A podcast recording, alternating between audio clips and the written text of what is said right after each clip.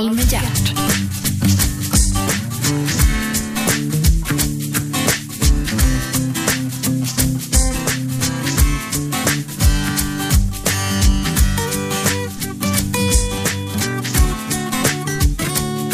Välkomna till Radio 1, Sveriges nya pratradio. Gert Fylking heter jag, äntligen heter programmet och idag ska du få träffa Camilla Läckberg. Välkommen Camilla Läckberg! Tackar, tackar.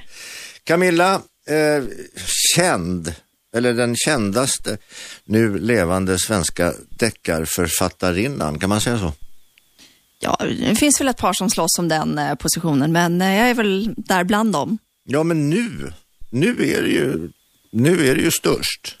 Jo, men nu, nu har det gått bra ett eh, bra tag, så att, eh, men eh, det, det är väl sånt man inte riktigt kan uttala sig själv om, utan det får väl ligga i betraktarens öga. Ja, och i mitt öga så är det så. eh, Camilla Läckberg, eh, vi tar det från början. Du är född den 30 augusti 1974 i Fjällbacka. Mm, stämmer bra det. Mor, far och bror. Uppvuxen i det undersköna Fjällbacka. Mm. Ja, bror kom till lite sent faktiskt. Vi adopterade min bror när jag var 16, men jag har två halvsystrar från min pappas sida som Jaha. 15 och 20 år äldre än jag är, som jag står väldigt nära också. Ja, du har en modern familj omkring dig. Den är lite, lite brokig kan man säga. Ja, men det, det är modernt. Det är modernt. Och sen har du varit gift och så skild och så gift igen. Också modernt. Ja, det är också modernt. Nej, men det är bra. Du hänger med. Du hänger med. Eh, Camilla, du började ju inte att, skriva förrän du debuterade som det heter vid 29 års ålder. Men du utbildade dig, du gick i skolan, du var duktig elev och studerade till civilekonom. Var pluggade du någonstans? Läste på, eh, i, på Göteborgs universitet, Handels. Okej. Och det var eh, blandat. Det var både jättetråkigt, för det var inte mitt ämne. Jag borde inte egentligen ha läst den typen av utbildning. Men samtidigt hade jag jättekul också. Jag har mycket kompisar kvar från den tiden. Jag var väldigt, väldigt kåraktiv och har enormt mycket minnen därifrån. Ja, du är väldigt aktiv. Ja, jag är väldigt aktiv. Väldigt Redan då. Ja, redan då. En väldigt social person. Ja, men jag gillar att umgås med människor. Du, den här civilekonomexamen, vart, vart ledde den sen då? Den ledde mig så småningom till eh, sådana storheter som Telia och Fortum bland annat. Okej. Så att eh, jag körde riktiga kontorskarriären där. Alltså jag var verkligen kontorsråtta och jag hade nog till och med dräkt om jag minns rätt vid några tillfällen där. För, mellan vilka år, när var du klar? Du är klar som civilekonom vid 24-25 kanske? Ja, vad kan det ha varit då? Någonstans 96-97 där om jag minns rätt. 97 tror jag blev helt färdig. Jag la till lite extra poäng och sådär. Okej. Och sen eh, slutade jag väl min ekonomkarriär vid 2002-2003. Nej, hallå, slutade din ekonomkarriär? Nu är väl din ekonomkarriär blomstrande? Alltså jag måste säga att i, med, med facit i hand så är jag extremt glad att jag faktiskt gick den omvägen, att jag har den utbildningen i bagaget och den arbetslivserfarenheten. För att det är något som jag har kunnat ta med mig in i min författarkarriär och som har gjort mig lite unik bland författarkollegorna. Att jag faktiskt har haft ett affärsperspektiv på det också. Ja, det har du i allra högsta grad. Du Jag var ju är, marknadsförare så att eh, den biten har jag varit väldigt aktiv på. ja, för du är ett kontrollfreak. Och ja, eh, det finns säkert någon bokstavskombination man skulle kunna använda för att beskriva, men Nej, men jag, jag har en känsla av att alla de här eh, liksom som håller på med pengar och and, framförallt andras pengar och företagspengar och bokföring och sånt där. Eh, det finns ju ett öknamn på dem. Bean counters. Ja. Och, och det man minst eh, ko- kommer att tänka på när man, när man tänker på ordet bean counter, det är ju kreativitet egentligen. Så att du startar ju i ett väldigt okreativt på det sättet yrke. Och sen blev du jättekreativ. Ja, jag har väl lite grann delat in det i, i två fack på något sätt. Jag gillar båda delarna väldigt mycket. Jag gillar att använda både höger och vänster hjärnhalva. Så att när jag, när jag skriver, då är jag 100% kreativ. Tänker inte marknadsföring, jag tänker inte ekonomi, ingenting sånt. Men så fort jag är färdig med en bok, då kickar liksom den andra sidan in och då tycker jag det är jätteroligt att vara inblandad i marknadsföringen och hur kan jag utveckla den här affären och så vidare. Så att det är två helt vitt skilda bitar för mig. Men, men de här människorna som du då har omkring dig, förlag och andra eh, och, och PR-maskineri, blir inte de irriterade på dig? Varför kan du inte bara låta oss vara i fred här Camilla, så gör vi det vi ska och så gör du det du ska? Ja, det är väl lite både och där. Å ena sidan så är de ju tacksamma och glad för att jag är så aktiv som jag är. Alltså jag har ju själv bidragit väldigt mycket till att, till att lyfta fram mitt namn och se till att jag hamnat där jag är idag. Eh, men å andra sidan, visst, hon tycker att jag lägger sig i saker som jag inte ska lägga mig i eh, emellanåt. Men eh, ja, då får de väl tycka det då. Men räcker det inte att man är en, en otroligt duktig och begåvad författare? Jag vill ju att mina böcker ska förvaltas på allra, allra bästa sätt och för, för mig så handlar det dessutom om att jag måste ju få mitt liv att gå ihop. Jag kan inte låta alla styra på det sätt som de helst vill, för böckerna kommer ut i 35 länder nu. Eh, jag har flera bok på gång, bokprojekt och andra projekt på gång samtidigt. Alltså jag måste hålla i tyglarna där, annars så springer det iväg och så har jag inget liv kvar. Ja, men kan du inte ha någon som har din eh, almanacka i handväskan eller i, i innerfickan? Jo, nej, men det har jag ju till viss del också. Att jag jobbar ju med en, en PR-firma, en PR-agent som håller i min kalender åt mig och liksom synkar alla de här aktiviteterna. För att det går inte att boka, eh, det går inte att ha en release av en bok i Sverige samtidigt som jag är inplanerad för en bokturné i USA till exempel, utan självklart måste det koordineras. Ja, och så måste du ha ett eget liv också. Sen måste jag ha ett eget liv också. Jag har ju barn och man och vänner och ja. allt sånt där som jag gärna vill hinna med också. Och hus och sommarställe och båt. Nej men allting måste man ju hinna med. Ja, och det, det är det jag tycker är svårt. Och jag är väl lite grann där så att jag hela tiden tänker att men, jag jobbar jätte, jättehårt det här året så kan jag ta det lugnt nästa år. Men det där nästa år, det kommer liksom aldrig riktigt utan jag fortsätter att köra på så att jag försöker att bli bättre på det. Mm. Du, det här med, med, med ditt sätt att berätta och historieberättande och det sätt att fabulera kring personer och personligheter och intriger och mord och elände och skratt och gråt och sådär. Eh, när du själv var barn, ditt intresse för sagor och ditt intresse för, för litteratur, hur väcktes det? Väldigt mycket min pappa. Alltså min, pappa var, min pappa dog när jag var 19, Um, eh, han var en sån enorm bokälskare. Han älskade böcker, hela huset var fullt av böcker. Uh, han läste alltid minst två, tre böcker samtidigt. Han läste när han lagade mat, han läste när han var på toa, han läste när han satt i soffan, jämt alltså. Och där lyckades han smitta mig med. Och när jag väl började läsa, då, då blev det som ett slags gemensamt intresse. Så att vi tyckte både det var roligt att tipsa den andra om böcker. Kom du ihåg första boken du läste? Eh, alltså jag började med serietidningar, alltså frågan är var man sätter gränsen egentligen. Jag läste ju, när jag var liten, jag, jag var inte riktigt som de andra små flickorna om man säger så. Jag läste ju inte hästtidningarna och sådär. Um, även om Leif GW verkar tro motsatsen. ja, jag, kunde inte låta bli, jag kunde inte låta bli. Nej, vi ska återkomma till Jag läste ju liksom Agent X9 och Seriemagasinet och okay. Sånt där. Men sen så hittade jag ju en Agatha Christie-bok i bokhyllan. Jag tror det var Döden på Nilen om jag minns rätt. Ja, den var bra. Den gjordes ja, en fantastisk film på också. Ja, sen var jag frälst. Då var jag fast alltså. Sen fanns det ingen återvändo. Men var det deckargenren? För, för Agatha Christie är ju, ja hon är ju en deckarförfattare. Eh, var det deckargenren som du fortsatte att läsa eller åkte du iväg och seglade du iväg mot vanlig skönlitteratur också? Alltså jag har alltid läst extremt mycket så att jag har ju läst, varit en allätare men jag skulle nog ändå säga att 80 procent har varit deckare. Men samtidigt, de övriga 20 procenten har ju varit extremt eh, spridda skott. Allt från klassikerna till lättsamt skickligt och allting däremellan. Det fanns en liten Barbara Cartland-period där också, måste jag känna. Mm -hmm. Vita serien också. Um, så att allt du, möjligt. Det där ska vi inte förakta. Jag tycker nej, att, jag, jag, nej, tvärtom. Jag, jag läser också ganska mycket, kanske inte lika mycket som du, men eh, jag, jag kan lika gärna läsa, kanske inte vita serien, men jag, mycket, mycket Spillane och mm. sånt där har jag läst i mina dagar. Och... Ja, jag hade lite sådana här Shake i öknen-historier som var jättetrevliga när man var 12-13 och var jättespännande. Ja. Så att, uh, det hör till, tycker jag, till läsundervisningen på något ja. sätt. Angelique-böckerna? De har jag missat. Har du? De har jag missat. Angelique hos Piraterna? Nej, har jag helt missat. Däremot Kitty och Lotta-böckerna och allt mm, det här. Men de här Angelique-böckerna, eh, de var tidigare, ja, det var ju under min ungdom de där Angelique-böckerna var populära. Jag var väldigt besatt av Stephen King ett tag också. Ja, Från 11 där så läste jag extremt mycket Stephen King. Och, och vet du att det har jag hört och det har jag läst någonstans att Stephen King är eh, svensklärarnas favoritförfattare. Mm. Han är ju gammal eh, språklärare själv. Han var ju lärare i engelska. Mm. Så att han har ju ett fantastiskt språk och han är otroligt duktig men har ju fått oförtjänt mycket skit kan man säga. Mm, det har du också. Jo, då, det har väl blivit Du har fått din beskärda del. Ja, jag har fått min berömda del, be, beskärda del pris också om man ska vara helt rättvis. Jo, så. men det följer, med, med framgång så följer ju med avundsjuka. Och avundsjuka kan ge besk kritik. Mm. Det är det väl lite grann. Eh, du, när började du skriva själv då? Hur gammal var du då?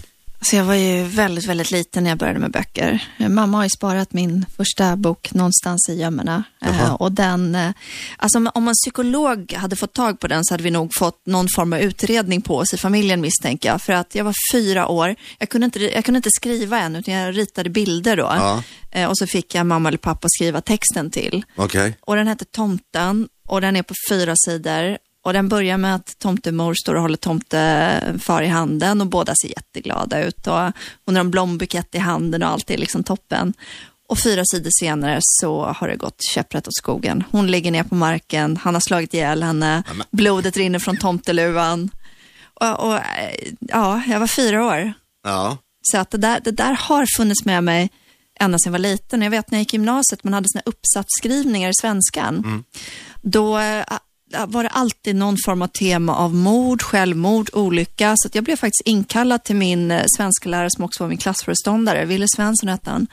Eh, och han kallade in mig till ett enskilt samtal och frågade mig väldigt allvarligt om jag hade några problem hemma som jag ville berätta om. Jag pratar med Camilla Läckberg. Du lyssnar på Radio 1, Sveriges nya pratradio. Gert Fylking heter jag. Kände du att du hade problem? Nej, utan eh, jag har haft en väldigt eh, normal och vanlig eh, barndom och uppväxt. Men, men, men dina kompisar då som, som höll på med, med, med Barbie-dockor och Kitty-böcker och sånt där. Vad ansåg de? Alltså jag, jag, när jag lekte med dem så lekte jag ju med, med dem på deras villkor, så att då höll jag ju på med Barbie-dockor och sådär också. Jag tycker det är fantastiskt för fantasin och jag hittade på mycket historier där. Ja. Ehm, men ehm, det där var lite mer när jag liksom var själv som jag ägnade mig åt det här. Jag läste, började läsa böcker tidigt om mordutredningar och medicinsk, eh, alltså hur lång tid tar det innan en larv i en kropp utvecklas till en fluga och såna grejer. Jag började med jättetidigt med sånt, men det gjorde jag i min, min enskildhet. Varför det? Du vågade inte riktigt stå för det eller? Nej, men det var ingen annan som var intresserad. De tyckte bara att jag var, att jag var knäpp. Så, att, Ja. eh, så det där insåg jag väl ganska tidigt, att jag fick hänga mig åt det i... Men du hasade runt där i, i, Fjällbacka och gick den där branta backen upp och ner och fick starka ben. Och eh, uppvuxen på räkor och fisk och fantastiskt. Det är en väldigt speciell uppväxt att växa upp i ett sånt litet samhälle. Alltså Fjällbacka har ju bara tusen invånare tio månader om året. Ja. Och alla känner alla och det är på gott och ont. Men det är, det är väldigt, väldigt trygg uppväxt man får på ett sånt. Man var liten klass, vi var 15 elever.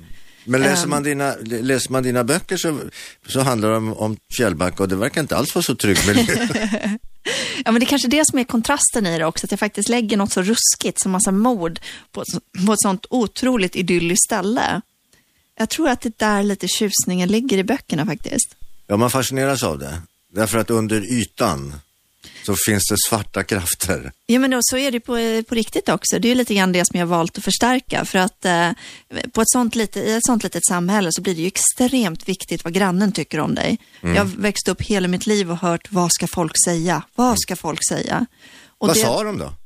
Nej, alltså jag var ju väldigt skötsam så att jag fick väl inte så mycket snack runt omkring mig och sådär. Så att jag klarade mig nog rätt bra. Men det gällde ju inte att sticka ut. Nej, men det, det var väl ändå, det var, måste ju ha varit första fyllan, första killen, det måste ju ha varit sådana där grejer också.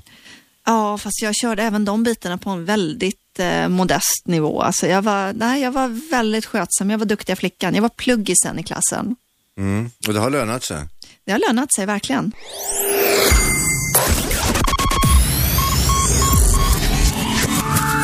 Äntligen! Samtal med hjärt.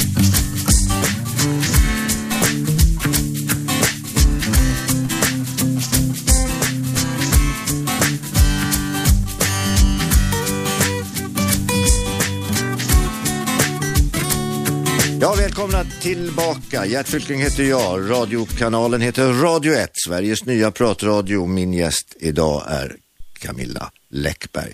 Camilla Läckberg, uppvuxen i det fagra Fjällbacka, född 74. Du är inte så jävla gammal. Nej, jag är ju inte det, men det plockar på rätt snabbt i och för sig. Ja, jo, det gör det. Ett år i taget. Plugghäst, Ja, verkligen. skolans eh, pluggis. Ja. Var du snygga tjejen också?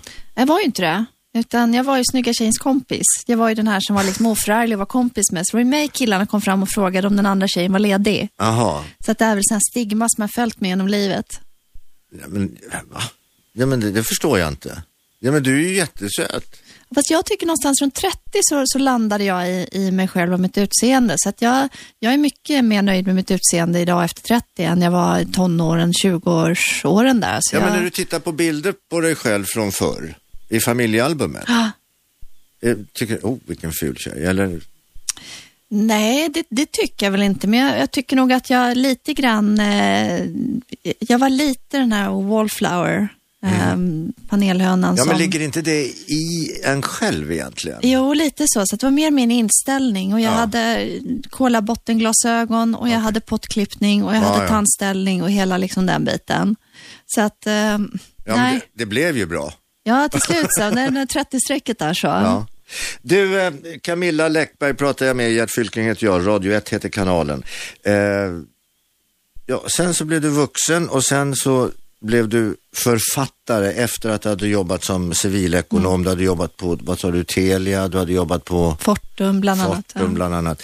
Eh, sen blev du författare på heltid Mm. och debuterade 2003 kom första boken. Isprinsessan. Ja.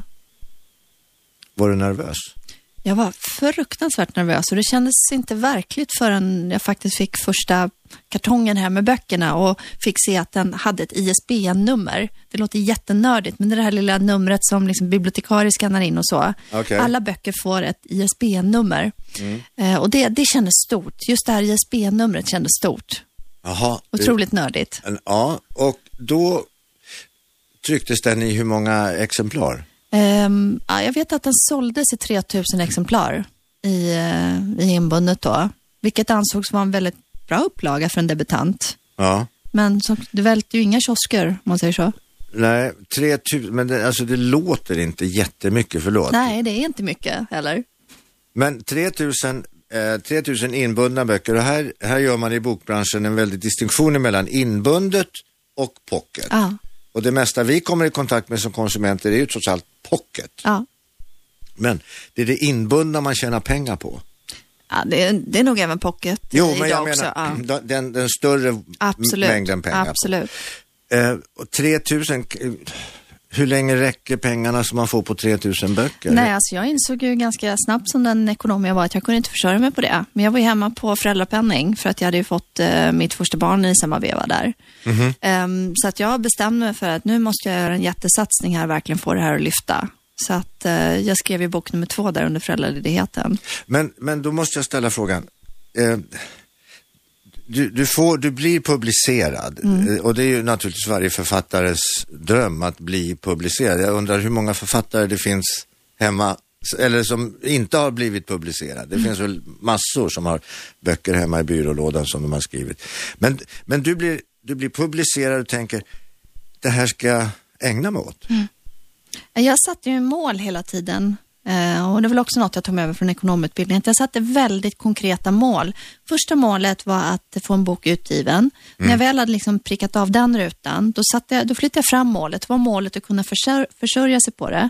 Och då hade jag fått lära mig att man ska ju liksom kvantifiera mål.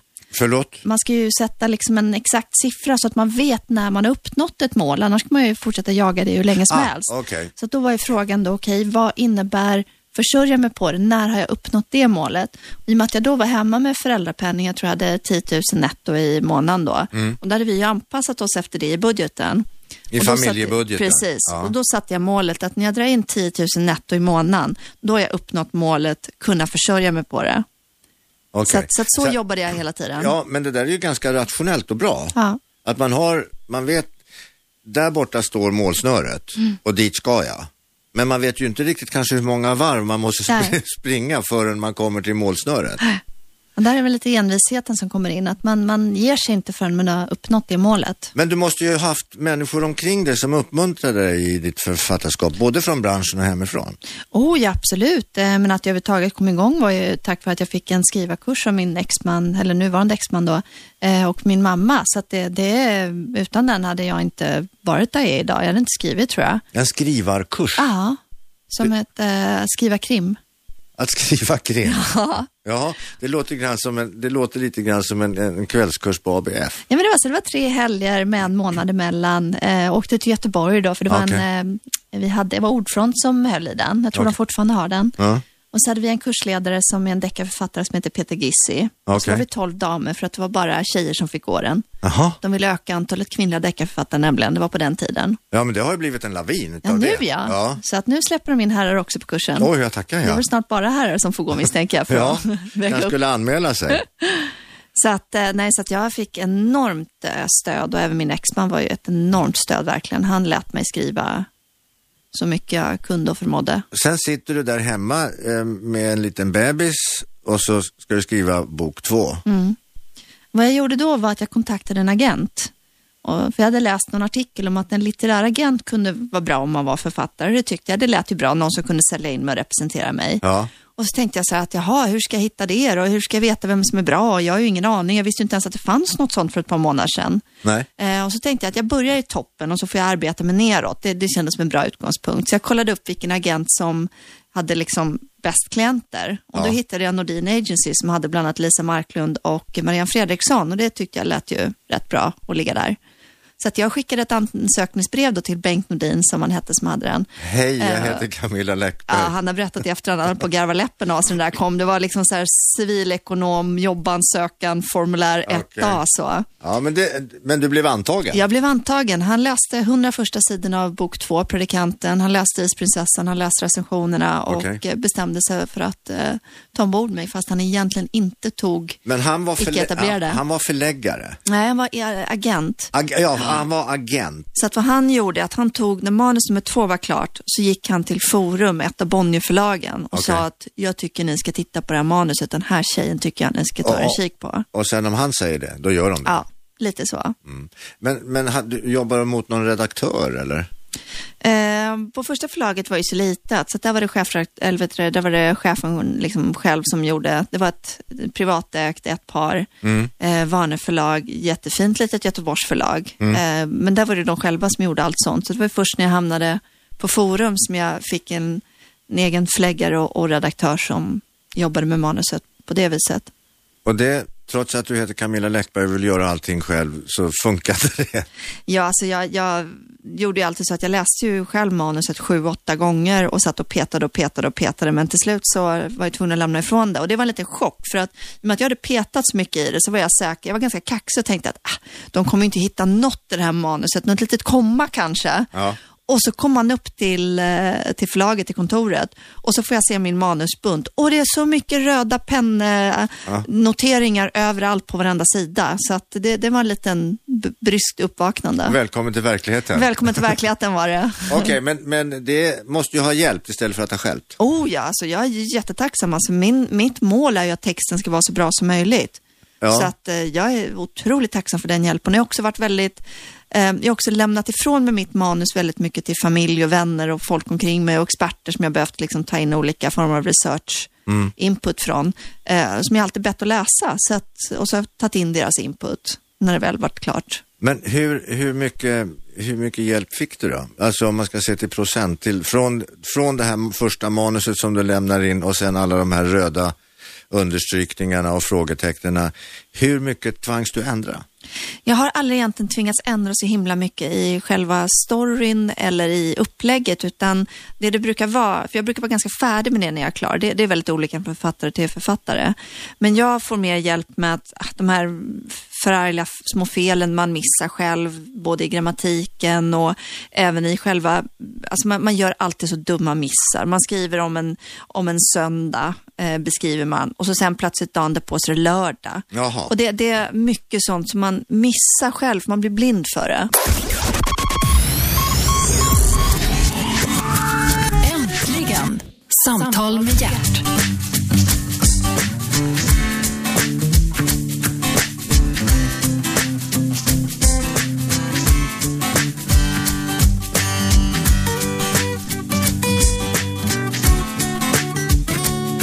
Ja, välkomna tillbaka. Gert Fylking heter jag. Min gäst idag heter Camilla Läckberg och du lyssnar på Radio 1, Sveriges nya pratradio. Camilla Läckberg, bördig från Fjällbacka. Där har du tagit livet av, jag vet inte hur många. Jag har inte räknat efter själv, men det är ett gäng. det, det är ett gäng. Du är deckarförfattare och du skriver om den trakt som du känner bäst, nämligen stenarna där barn du lekt. Ja, det var ett råd jag fick på den här eh, kursen i att skriva krim som jag gick, att eh, välj den miljö som du känner bäst. Och det spelar ingen roll hur länge man bor någon annanstans. Det är ändå där man växt upp som man känner allra, allra bäst. Man känner lukterna, man vet hur folk pratar, man vet hur folk tänker. Vad säger, vad säger då de här kompisarna som du väl fortfarande har kvar i Fjällbacka? Du bor ju numera i Stockholm. Eh, vad, känner de igen sig i, i ditt Fjällbacka? Så jag var ju väldigt nervös för det där när böckerna kom, att de skulle tycka att jag målat en felaktig bild eller så. Men nej, jag måste faktiskt säga att eh, Fjällbackaborna verkar känna igen sig väldigt väl i böckerna och de är väldigt stolta. Men är det så att du har använt dig av karaktärer nu levande i Fjällbacka som har fått ja, klä på sig de här rollerna lite grann som, och karaktärerna som du skriver i dina böcker? Så det är klart att jag hämtar inspiration. Det finns ju alltid vissa typer som finns i varje litet samhälle och det är klart att då är jag inne och tangerar på den riktiga personen, men då försöker jag lägga in en del uppenbara skillnader. Men sen har jag också i biroller slängt in en del riktiga personer med deras riktiga namn, som Sopleif till exempel, som kör sopbilen och Ja. får, ett, får ett lik i sopbilen i bok fyra där. Ja. Att, Ja, ja nu, bok fyra säger du, hur många böcker har det blivit? Jag har precis lämnat manus till åttonde, så det finns sju ute. Och du är flitig, du skriver en bok om året. Ja, det har blivit så. Den sista har blivit lite glesare, för att jag hinner inte riktigt med en bok om året längre. Nej, men du, du har ju småbarn. Hur, hur kombinerar du skrivandet med att ha små barn? Alltså det har ju varit tufft, något annat ska jag inte säga. Men eh, jag får ju skriva när de är på dagis och skola och jag är också väldigt beroende av att eh, min man ställer upp och att mormor kommer och hjälper till. Och det, det är lite ett nätverk och ett pusslande. Det Du är det. sitter hemma och skriver. Jag sitter på tre olika ställen. Jag sitter antingen hemma eller så sitter jag i en skrivarlya som jag har nära hemmet. Eller så när jag får lappsjuka så sätter jag mig på ett eh, fik eller bageri eller någonting sånt. Mhm. Där det är lite barnskrik och klirr med bestick och sorl och sådär. Men du kan, du kan fokusera. Jag, jag kan inte fokusera om det är tyst, så att jag måste ha ljud omkring mig. Så att eh, sitter jag hemma så har jag, har jag oftast på tvn. Finns det ingen tv sätter jag på musik. Ja, Radio 1 kan du ha Ja, det är... Att det skulle vara för intressant, det går ju inte. Nej, nej, men det är väldigt intressant. Jag pratar med Camilla Läckberg, eh, Sveriges deckardrottning. Ja, eh, du, du har skrivit en mängd böcker i Sverige. Du har givit, de har givits ut i en mängd länder, länder, nämligen 37 länder va? Och nu har du precis kommit hem från USA. Eh, där du nu ja, har gjort en stor turné och, och du är lanserad. Hur är USA? Det var otroligt häftigt. Det överträffade faktiskt mina förväntningar. Vi gjorde tio städer på 13 dagar, så det var ju väldigt utmattande samtidigt. Ja. Vi flög i princip varje dag, klev upp vid fyra, fem, Jaha. iväg till flygplatsen och sen till nästa stad. Så man blev ju fullkomligt schizofren. Jag visste knappt var jag var det sista. Nej. Men eh, jag gjorde boksigneringar, jag gjorde intervjuer, både radiotidningar eh, och jag gjorde så kallade readings då i, i bokhandlar.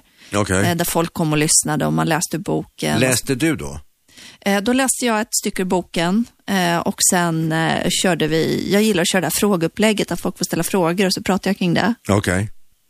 Eh, det är viktigt att man, det har vi varit inne på också, att man får bra folk omkring sig. Ja. Har du fått det, tycker du? ja, det tycker jag. Jag tycker jag har samlat ett jättebra team runt mig och det, det, det går inte annars. Nej. Eh, hur, hur, är, hur är inbundna böcker i USA? Eh, det är samma i USA faktiskt som Sverige, att det är pocketen som liksom banar vägen. Så det är pocketen som kom eh, nu när jag var på turnén då, Ja. eh, som jag promotade. För att eh, folk vågar inte riktigt prova en okänd författare inbundet, utan det är först när pocketen kommer som de känner att ja, men, den här pengen kan jag ju lägga på att testa den här. Det här verkar ja, men, spännande. Ja, men så stor skillnad är det väl inte i pris egentligen? Är det det? Är det är det vad kostar en pocket? En hundring? Det är väl någonstans där. De är väl lite dyrare i USA än här. Okej. Eh, men jag vet faktiskt inte vad den inbundna ligger på i USA. Vad ligger den på här i Sverige? Mm, mm, mm. De- ligger väl någonstans 250. Två, ja, 200, mellan 200 och 300 ska jag säga. Ja. Och det är, de, så, det är de inbundna böckerna man tjänar mycket pengar på? Ja, eh, jag skulle nog säga Mer pocket, pengar på. mer pengar på pocketmarknaden kan vara rätt bra också, men, Ja, men det är, det är många. Det är ja, många. precis. Det är mängden där, det är Det- massvolymen. Många bäckar små. Eh, nu är vi inne på pengar. Ja. Jag läste att du tjänar 700 000 kronor i månaden. ja, det är ju inte riktigt. Det är så missvisande där med hur mycket man tar ut i lön. Mm. Eh, för det är ju där som blir redovisat som vad man tjänar. Men eh, det beror ju på, jag har tagit ut till husinköp och då, då sticker det. Ja, ja. Men, men eh, det går bra nu kan man säga. Det går bra, det gör det. Det går bra. Och det här väcker ju lite ja, avundsjuka kanske. Ja, alltså där är väl lite speciellt för Sverige. Alltså jag tycker Sverige är fantastiskt och vi har väldigt mycket fördelar som andra länder inte har. Det märker man ju speciellt när man är i USA börjar prata sjukförsäkring och skola och föräldraledighet och allt det där. Ehm, det jag tycker är lite tråkigt ibland, där det här känns som att om någon har framgång så, så känner man liksom att då har den personen snott ens plats på något sätt. Ja, men det Ehm. finns ju bara en plats på toppen. Ja, men det, ja fast det, så är det ju inte riktigt tycker jag. Utan, eh, det är inte så att bokläsare till exempel står och ska köpa en bok per år.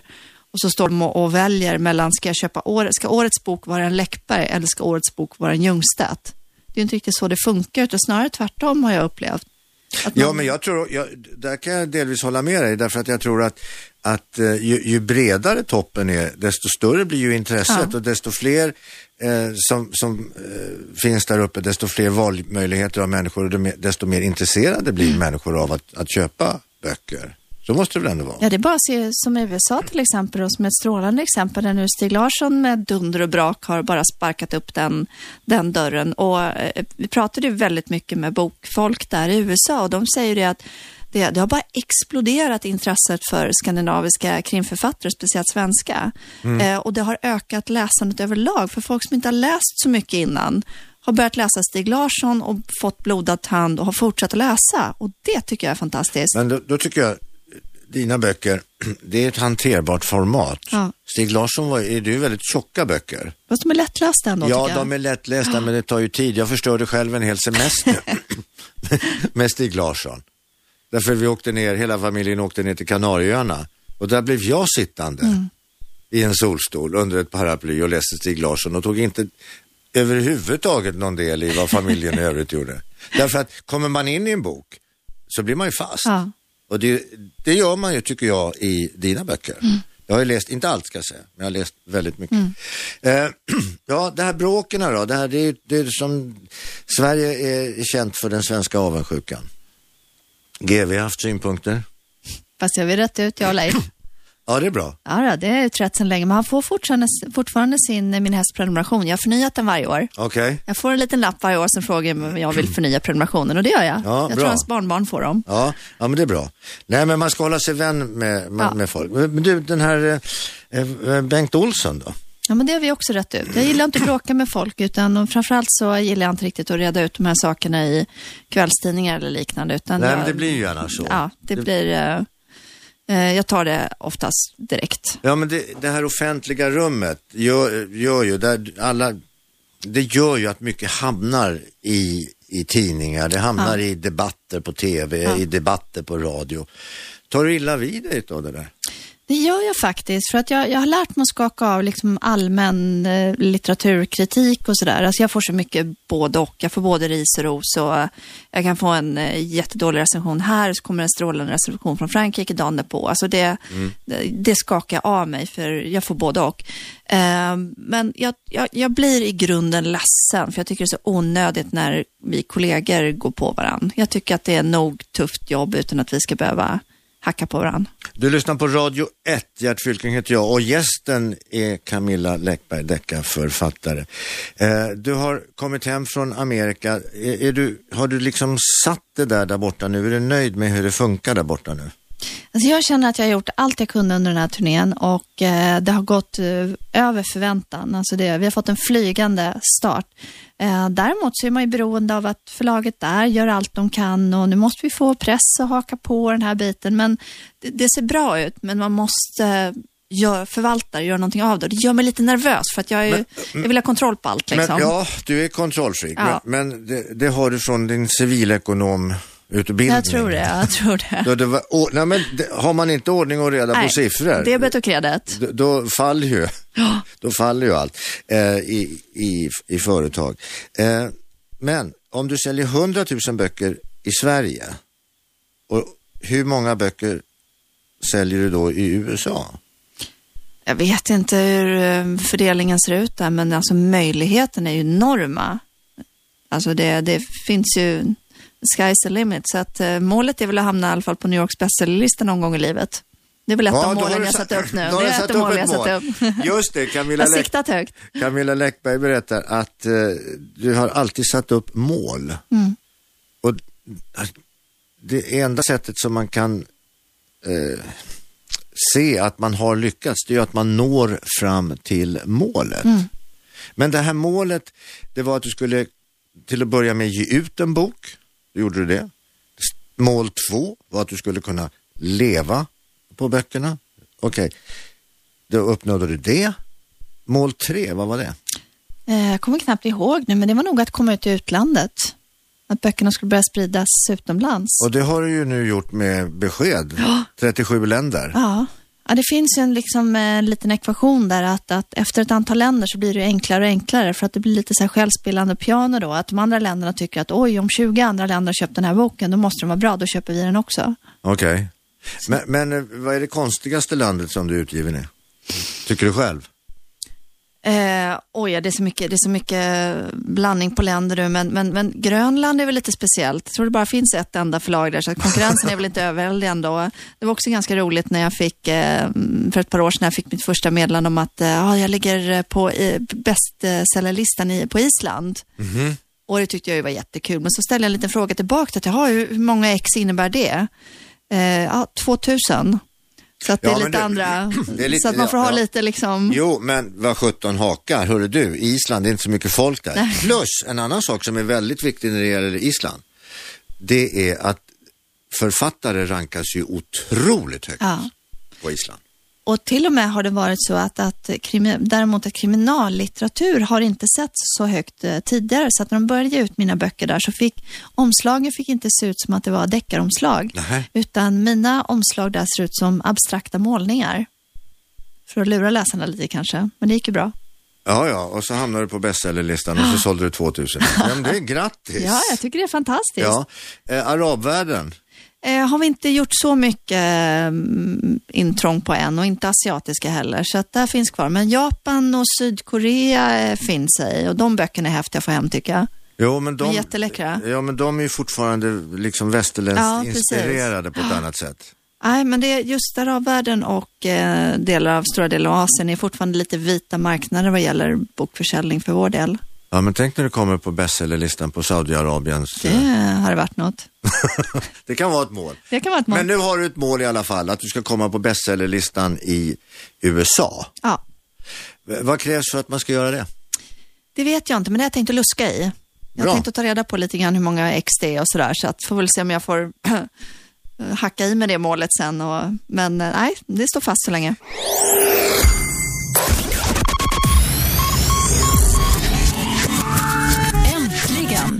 Samtal med hjärt.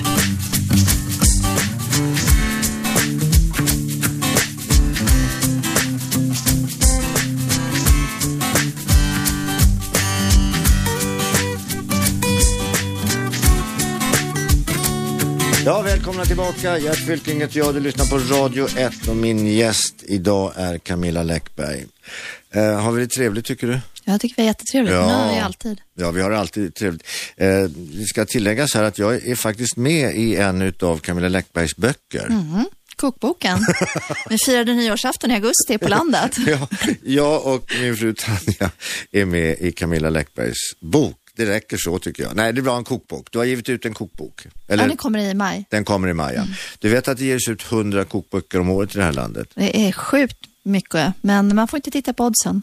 Mm, bra. Nej, jag, det ska bli väldigt roligt. Jag lärde Camilla nämligen då att sabrera. Jag vill tillägga att jag klarade det på första försöket. Ja. ja. Men det du inte kan, jag vet inte vad det är. Du måste vara, du är en sån här vet du renässansmänniska. Du kan allt. Ja, det är nog rätt mycket jag skulle kunna räkna upp där, Som, som, som jag eh, inte kan. som du inte kan. Du kan äta dagmaskar. Eh, ja, ehm, jag nämnde det på min blogg någon gång att eh, så här, saker folk inte visste om mig. Att när jag gick i ettan så har jag faktiskt ätit en dagmask. För det var en kille som hette Leif Ove som tvingade mig att välja mellan att få stryk eller äta en dagmask. Och av någon outgrundlig anledning så valde jag dagmasken. Jag hade inte gjort det valet idag. Då hade jag hellre tagit stryk. Jaha. Men eh, det roliga var att när jag skrivit om det här på bloggen så ringde stackars Leif Ove upp mig och var väldigt förtvivlad över det här och hade förträngt det helt och bad så hemskt mycket om ursäkt. Men jag, jag sa att det är preskriberat för det här laget. Hörde du är, jag, jag läser här på någon sida här, detta visste ni inte om Camilla Läckberg.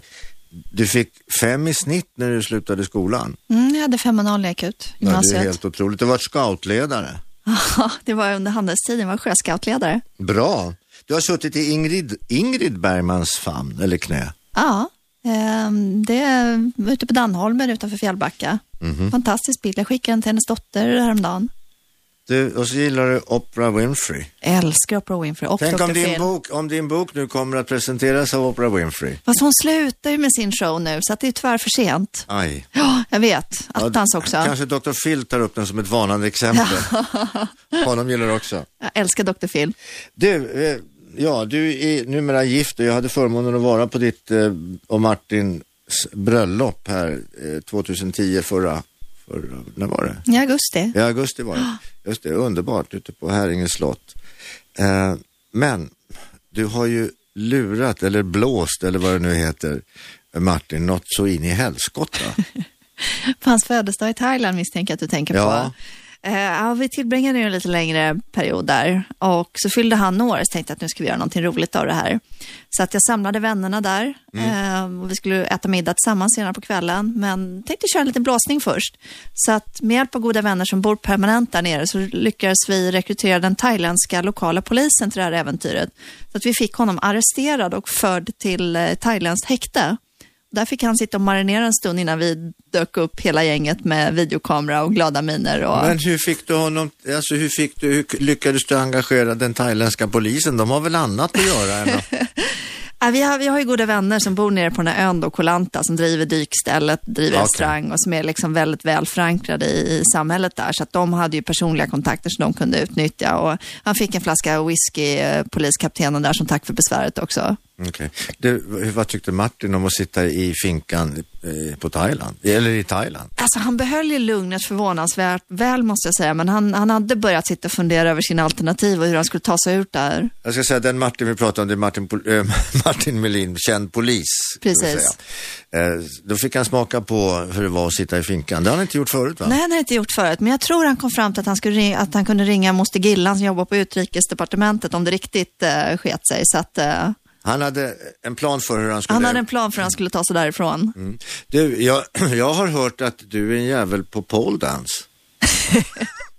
Det är din fru som har skvallrat misstänker jag. Ja, det var på, på en så kallad möhippa så höll ni på med det. Ja, det var fruktansvärt roligt. Men man var ju lite knäckt för att instruktören, hon var gravid i sjunde månaden och hon snurrade runt den där stången så att jag aldrig sett maken. Själv kände hon som man så inte jättevig direkt så. Men är det någonting som du tänker fortsätta med? kanske? Nej, alltså jag försöker undvika all form av idrottslig fysisk aktivitet i den mån jag kan, så att eh, det kvalar väl in i den kategorin. Men det är rätt bra att hålla sig i form.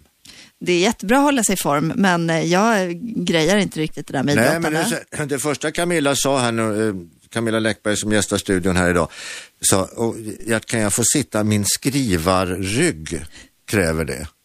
Ja, alltså jag, jag misshandlar min rygg, det måste jag säga när jag sitter och skriver. Jag sitter och skriver så långa dagar i sträck och, och så länge i sträck och så sitter jag inte ergonomiskt och jag har ingen riktig stol eller någonting. Så att jag, jag måste börja fundera på det där för jag måste, det har bara blivit värre för varje bok. Det, det finns ju sån där stol som man står på knä i och skriver. Nej, jag, Eller- måste, jag måste gå till någon sån här ergonom eh, som kan tala om för mig hur jag ska få ordning på det här. Du måste träna.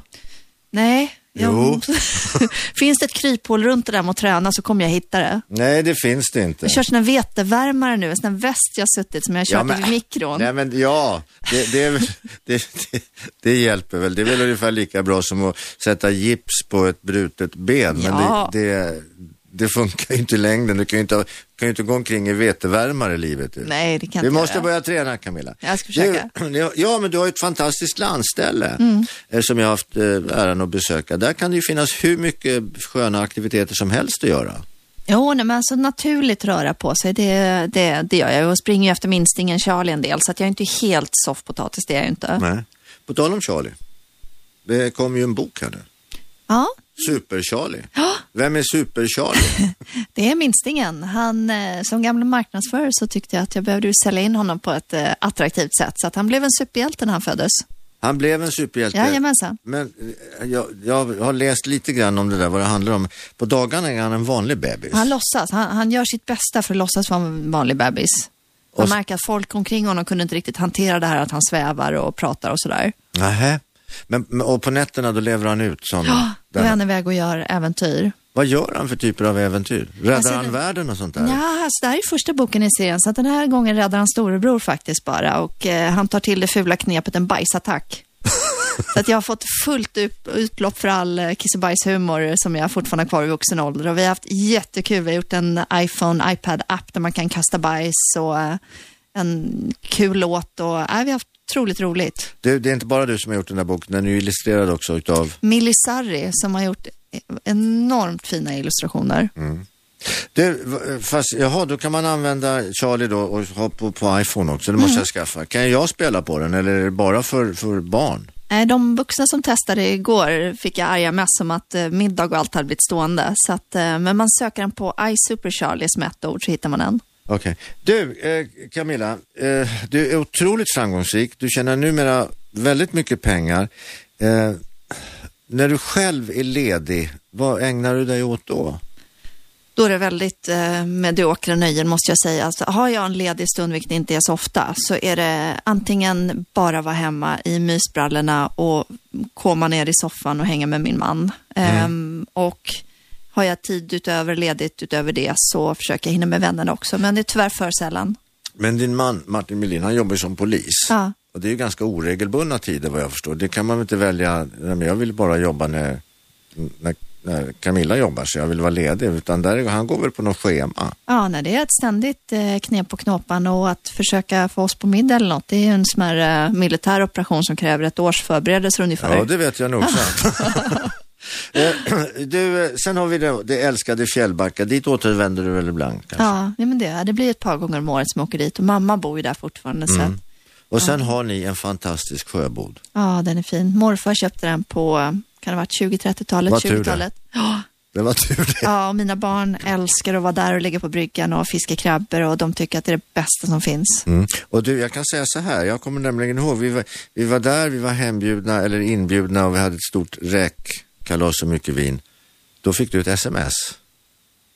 Det kommer jag inte ens ihåg. Jag kommer ihåg. Vad fick jag för sms? Från Martin Melin. Det var i begynnelsens början där. Ja, och jag var där. ja. Och jag var Det var där. stort. Ja, det var Såg stort. du någon rodnad på kinderna? Ja, och det var så hemligt. och det var så hemligt.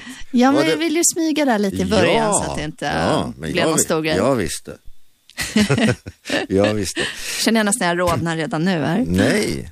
Du, eh, sen, sen så, ja, nu, nu är du gift, ni har det bra, ni har ett, ett barn gemensamt. Mm. Du har två barn sedan tidigare, Martin har också barn sedan tidigare. Hur Mm. många är ni, som, som alla liksom? Det är fem sammanlagt, men det är ju inte så ofta. Jag har ju mina varannan vecka och Martin har ju sina varannan helg. Så att Okej. det är varannan helg då som alla är på plats samtidigt så att säga. Och då är det full fart i kåken. Då är det full fart. Ja. Du, vad ska det bli när du blir stor då?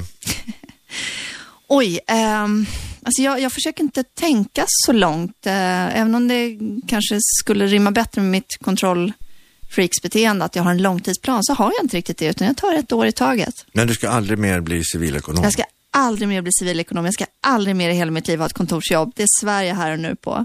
Tack så hemskt mycket Camilla Läckberg. Du lyssnar på Radio 1. Gert Fylking heter jag.